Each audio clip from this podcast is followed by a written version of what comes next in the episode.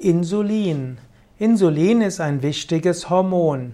Insulin steuert den Stoffwechsel. Insulin hilft, den Blutzuckerspiegel zu steuern und auch die Fettsynthese und die Glucose zu steuern. Insulin ist also ein blutzuckersenkendes Hormon aus dem Inselapparat, also den Langerhanszellen der Bauchspeicheldrüse. Wenn Insulin ausgeschüttet wird, dann steigert es die Durchlässigkeit von verschiedenen Zellmembranen für Glucose und so kann Glucose mehr in die Zellen einströmt. Insulin steigert dann auch den Ab- und Umbau von Glucose in den Leber- und Muskelzellen. Insulin stimuliert auch die Fettsynthese und die Proteinbiosynthese. Insulin hat also auch eine anabole Wirkung. Es gibt Gegenspieler für Insulin, dazu gehören auch die Schilddrüsenhormone, Wachstumshormone und andere Hormone. Es gibt 2 Arten von Zuckerkrankheit, die zu einem Insulinmangel führen. Zum einen gibt es Diabetes von Typ 1, das ist eine Autoimmunerkrankung, der Körper zerstört die eigenen Zellen, die Insulin erzeugen. Und dann gibt es Diabetes vom Typ 2, was bedeutet, dass der Körper unzureichend auf Insulin anspricht.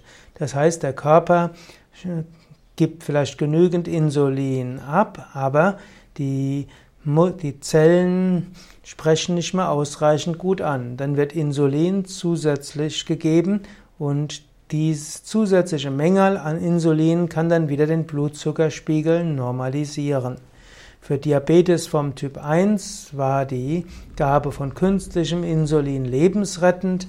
Vor der Entdeckung des Insulin und vor der letztlich chemischen Zubereitung von Insulin haben Menschen mit Diabetes vom Typ 1 keine lange Lebensdauer gehabt. Und auch Diabetes vom Typ 2 wird irgendwann durch zusätzliche Insulingabe behandelt werden müssen.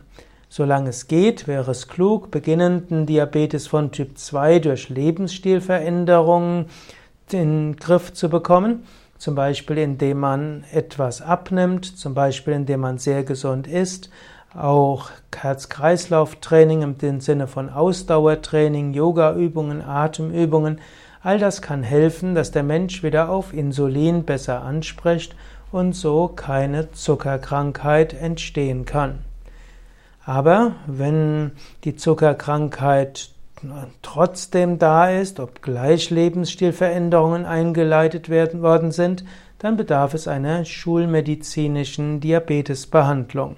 Auch die Naturheilkunde hat noch weiteres anzubieten, außer Insulingaben, und auch das kann man noch zusätzlich zur schulmedizinischen Diabetesbehandlung in Betracht ziehen.